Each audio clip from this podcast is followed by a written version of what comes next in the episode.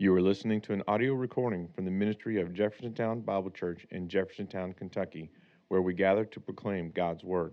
For more information, please visit jtownbible.org. So, I have a question for you this morning as we begin a new section in the book of Hebrews, chapters 5 through 7.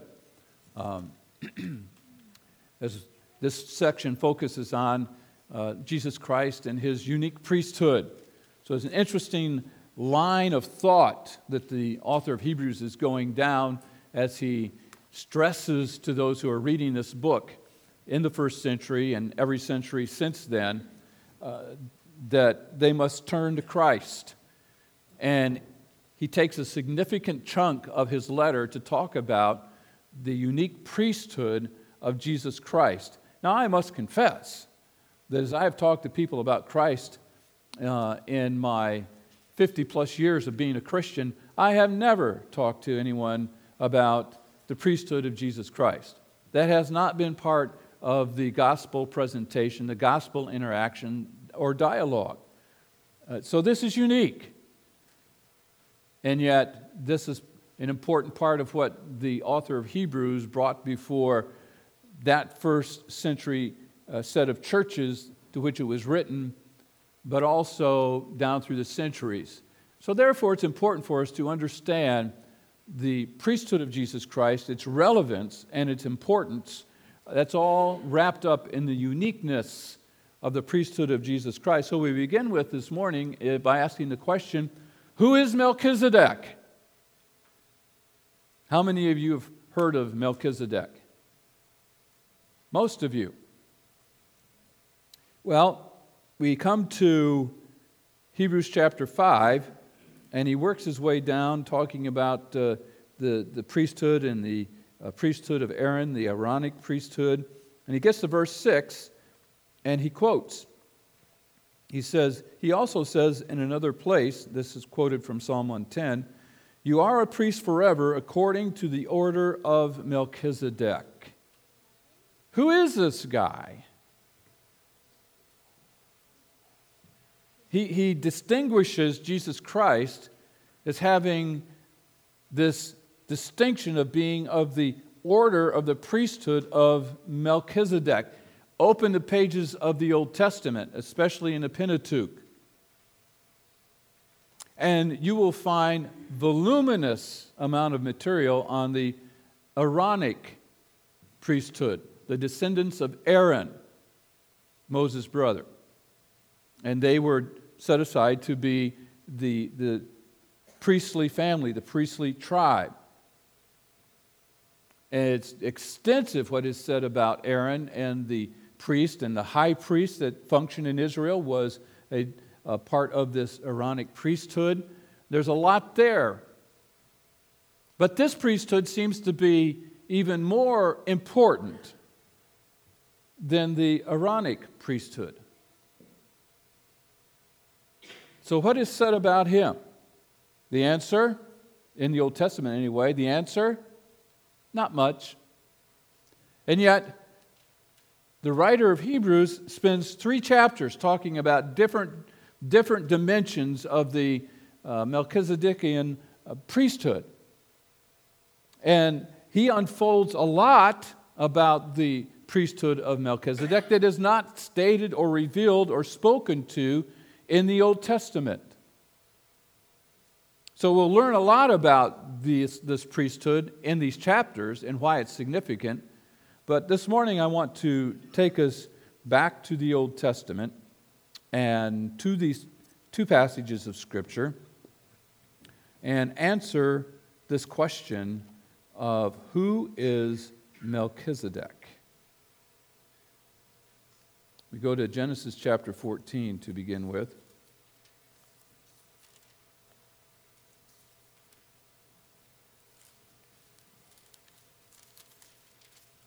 I like this table. Could be like table talk.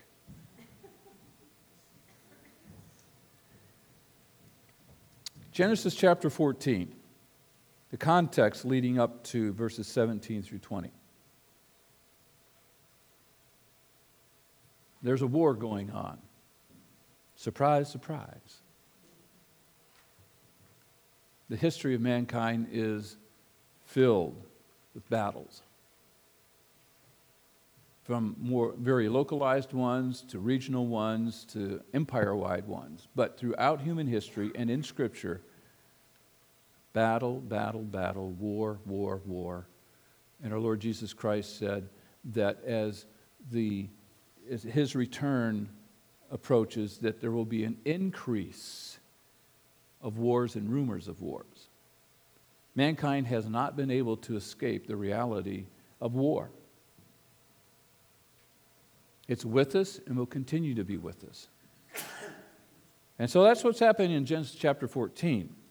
Some personalities that we um, struggle perhaps to pronounce their names and where they lived. Verse 1 And it came to pass in the days of Amraphel, king of Shinar, Arioch, king of Elasar, Chedorlaomer, king of Elam, Tidal, king of nations, that they made war with Bera, king of Sodom. You've heard of Sodom, right? So it's, it's not too far from where Abraham is living at this time. Birsha, king of Gomorrah, Shinab, king of Admah, Shemeber, king of Zeboim, and the king of Bela, that is Zoar. So some of those names you recognize from the account of the destruction of Sodom and Gomorrah. All these joined together in the valley of Siddim, that is the Salt Sea, known today as the Dead Sea. And it goes on to explain, you know, their motivation for doing it. Verse 14, we drop down, it says, Now when Abram, he had not yet, his name had not yet been changed to Abraham.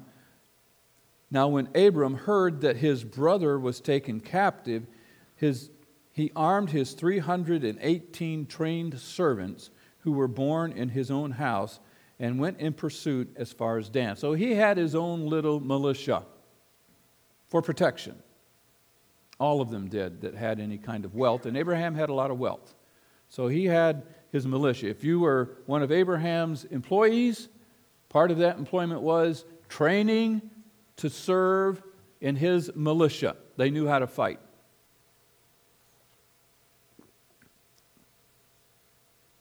And so they took off. He divided his forces against them by night, and he and his servants attacked them and pursued them as far as Hobah which is north of Damascus. So that's up in Syria. So that's, that's quite a trek from where they were at, near Sodom and Gomorrah.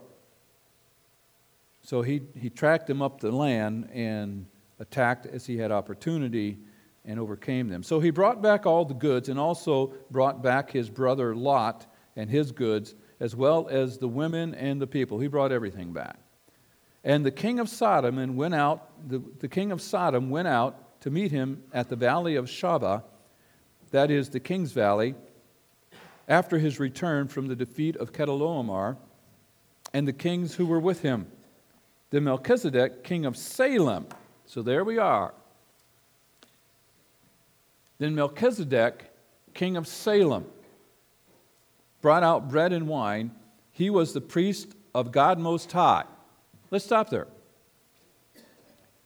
Here's Melchizedek, and as we noted up here, the name Melchizedek means king of righteousness. Zedek is the root form of righteousness, and Malchi is the form of king. And so, king of righteousness, that's, that's what his name means. And he was the king of Salem, which uh, most who have studied this portion of Scripture and the culture and the antiquity of that time uh, believe that that was Jerusalem. You can, Salem is the last part of the name of the city, Jerusalem. And so at this point,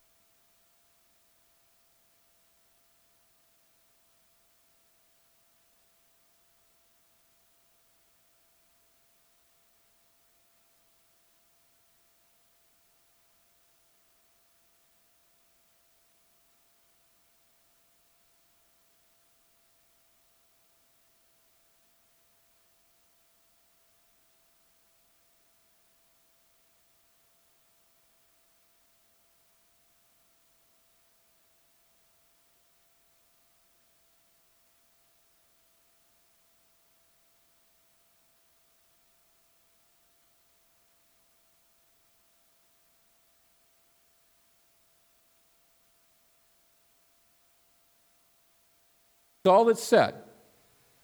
And that's referring to the true and living God. That's referring to Yahweh, not, not any of the other deities that were worshiped throughout Canaan and throughout the civilizations in that part of the world. God Most High is a very unique name specific to Yahweh, the one who has revealed himself, the self existent one, revealed in the scriptures. And he was a priest of him. There was obviously no temple in Jerusalem, no tabernacle. There's no indication that he had a, a, some kind of a temple or structure like that in which and from which he operated. But he was a priest of God Most High. There's no indication of any kind of regulations, stipulations, uh, practices uh, that Melchizedek engaged in as far as priestly conduct like you have extensively revealed with the priesthood of Aaron. It's just that he's the priest of God Most High. So obviously, there was a presence in this pagan land of testimony of the living God. That's an important detail just to latch on to. Because literally, throughout that land of Canaan alone, were a number of false deities that had been generated, created by the inhabitants of that land over a period of time. And yet, in the midst of them, in the city of Salem, was this man, Melchizedek, operating as a priest, bearing some kind of ministry, some kind of testimony on behalf of God Most High. What, the, what that looked like, don't know. But we can know from what is said about him that he had his presence there and he served God Most High. And Melchizedek blessed Abraham and said this Blessed be Abraham of God Most High. So Melchizedek recognized that Abram was a true servant of God Most High, that Abram had a true relationship with God Most High that Abram was one who isolated his worship to God Most High. They were on the same page. And he said, Blessed be Abraham of God Most High, possessor of heaven and earth. So, this was a, one of the affirmations concerning God Most High is that He is the one who possesses heaven and earth which is consistent with the revelation that we see in Genesis con- concerning God being creator.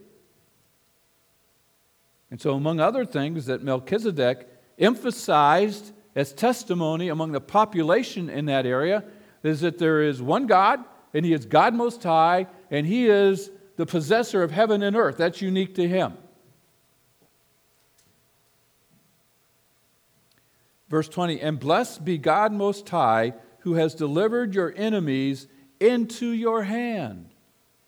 So he's recognizing that it is God Most High, this unique one, who has achieved this great victory through and by Abraham and his 318 servants. And taking down the army of these five kings. Amazing. But isn't our God amazing? He is. And he gave him a tithe of all. So Abram gave Melchizedek a tithe 10% of what he had secured. That's all we're told. We don't know if it was required, we don't know if it was demanded. But obviously, there was a connection there and a, and a realization that what was accomplished here was by the hand of God Most High, who both whom Melchizedek served as high priest and who as Abraham served as a called out servant through whom God would make a great nation, a great people. And he paid him a tithe. Now, you know what a tithe was in the Old Testament? It was 10%, but there was more than one tithe. Do you know that? You do now. There's more than one tithe. A tithe was a tax. That's how, in, under the Aaronic priesthood, and when, nation, when Israel was Uh, formed as a nation, and God organized it and gave the regulations, and part of those regulations dealt with the tithe. Tithe went, the 10% went to support the priesthood. That's how it was funded. It wasn't voluntary giving. There was voluntary giving in the Old Testament, that was on top of the tithe, but it was a tax. And you put all the tithes together, and it amounts to about 23% um, roughly of, of their income. So they play, paid about a 23% tax uh, as patrons of the nation of Israel when it became a nation. Now, I say that because Abraham gave a tithe of all he had to, to Melchizedek. So obviously, Melchizedek was supported on some level, in some way, by those to whom God called him to minister. And one of them obviously was Abram. That's all that we can patch together here. We don't dare go any further than that, trying to add layers and layers of detail that are not there. So, this is our introduction to Melchizedek. And we can learn some important uh, realities about him. But there's not a lot of detail, is there? Now we go to Psalm 110, from which the, the writer of Hebrews quoted in Hebrews chapter 5. And the statement is in verse 4, but we want to work our way to especially verse 1. This is a passage that our Lord quoted in his ministry the Lord said to my Lord. As he was being uh, confronted by those who uh, challenged his claim to being the Son of God, which meant he was saying he was God. So he quoted uh, this passage of Scripture at least on one occasion, probably more than that. And he said, The Lord said to my Lord. So God's talking to himself. He's talking among himself. That's not the first time we've seen that kind of expression in the Old Testament. We see that expression in the very first chapter, in the very first few verses. And, and God said, Let us Make man in our image. So there was conversation. It doesn't say how many in, in that, but it's a plural, meaning more than one. Let us make man in our image. Here's another instance in the Old Testament of conversation in the Godhead. Now let's unpack this a little bit. The Lord, Yahweh, Tetragrammaton, as it's technically known. It's the four letters that are used uh, to um, represent, to spell the name for Yahweh. It wasn't pronounced by the, um, by the Jews all the way through their existence. In reverence, in respect, in worship of the true and living God, of this one who has revealed himself as a self existent one but it is written The Lord said to my Lord Adonai, which means master, Lord, sovereign.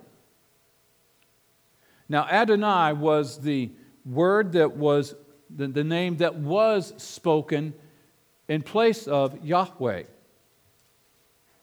And so, literally, a, a Jew or a Hebrew reading this, Yahweh would not say Yahweh, they would say Adonai, as far as speaking it. The word would be there, they would see Yahweh, but they would say Adonai.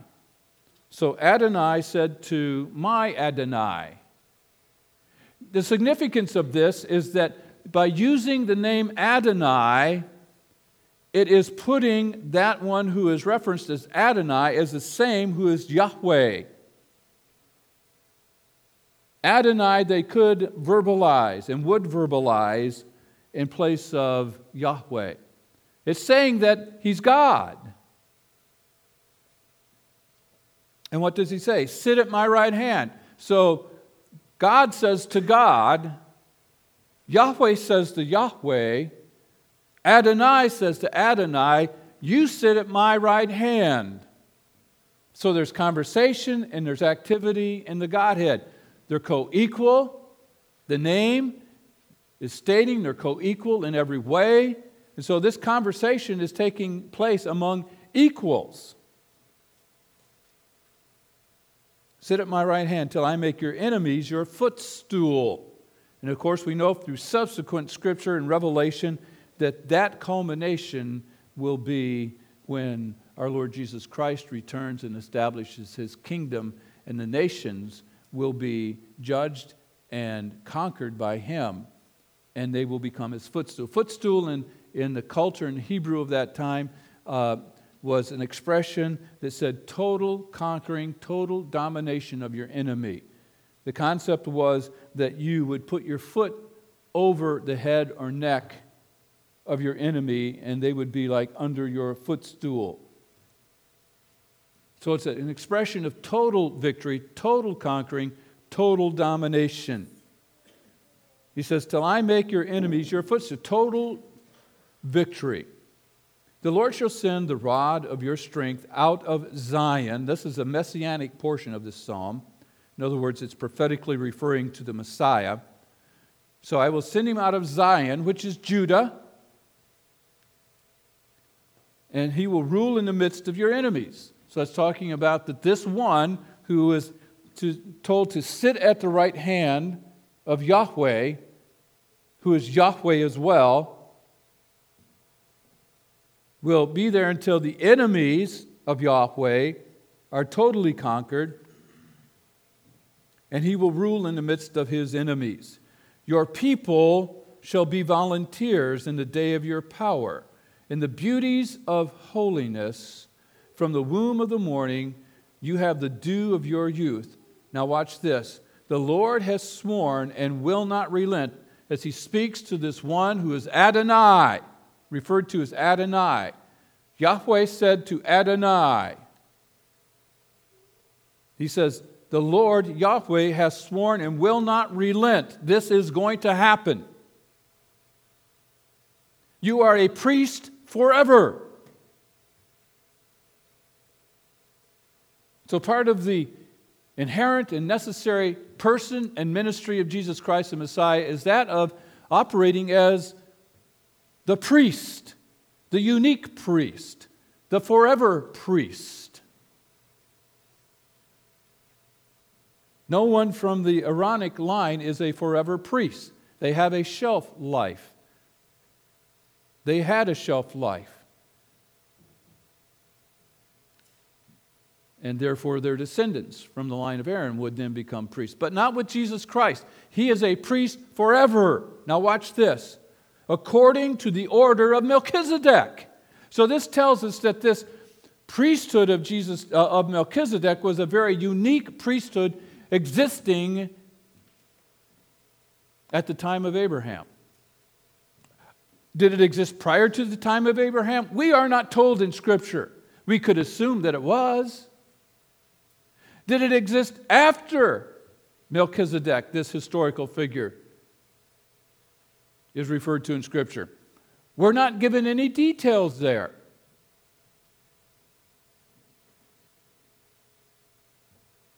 But we are told that the Melchizedekian priesthood is a forever priesthood, and it's different from the Aaronic priesthood. It's based from Judah and Zion, and Jesus Christ is of the tribe of, huh? Judah. That's right. So he can be this priest in this line because he's from Judah. An Aaronic priest would have to be of the tribe of Levi. And we'll bump into all kinds of information and detail about that in Hebrews and the significance of it. And so Melchizedek is this unique priest who lived and operated in and around Salem, what later became known as Jerusalem. Jerusalem. Jerusalem, as it's stated in Hebrew. And that's where he was based by God's providence and God's purpose. He did ministry there. He was recognized as God, a priest of God Most High. Those who also knew God Most High and worshiped Him, such as Abraham, at least from time to time, they paid tithe to him to support uh, him and, and the ministry that God Most High had him doing. And that's what we know about him on the pages of Scripture until we come to Psalm 110. And we're told that the Lord, Yahweh, says to the Lord, Adonai, sit at my right hand. I'll make your enemies uh, under your footstool and you are a priest forever after the order, the pattern of Melchizedek. It's a unique person in the Old Testament can only be fulfilled by a truly unique person in the New Testament, in the New Covenant, in the modern era. And Jesus Christ is that person. Now, Lord willing, we will unfold and unpack the significance of that in chapters 5 through 7 of Hebrews. But that's Melchizedek, king of righteousness. That's the literal meaning of his name. King of Salem. Salem means peace. Jesus Christ is the one who uniquely and only serves as a high priest in that line. Unique. So that's Melchizedek. And we'll see how Jesus Christ is the fulfillment of that as we work our way through Hebrews 5, 6, and 7. Let's pray. Father, we thank you today for the blessing of being here. We thank you for the blessing of worship together this morning that we have enjoyed. And not only enjoyed, it's been a blessing to our minds and hearts and souls as we've joined together in song and in praise to you. Uh, Lord, it's, it's, it has blessed us inwardly, it has blessed us in our minds and in our hearts. And uh, Lord, as we've come together around your word, um, Lord, we, we have come to a fuller understanding of this unique personage uh, that you have spoken of and um, told us that Jesus Christ is the high priest of this order, uh, the unique person of Jesus Christ. There's none like him. There's none like you, Lord Jesus, nor can there be. You are unique, distinct, and different. You are God in human flesh. We confess this we believe this, and we live our lives in this great reality. And we call men to come to faith and trust in you, Lord Jesus, as the only wise God, the only Savior, in whom there, there is, besides whom there is no salvation. It's in you, Lord Jesus. And as we go uh, forth from this day, we pray that we'll be looking for those opportunities this week and praying for those opportunities this week to talk to those around us about you, Lord Jesus, and not just generally talk about you, but Lord Jesus, our desire is to tell them the good news that you have brought to us and that we have personally embraced through faith in you, and to share that with others that they too may come to know and trust Christ as Lord and Savior. And Father, we ask this in Jesus' name. Amen.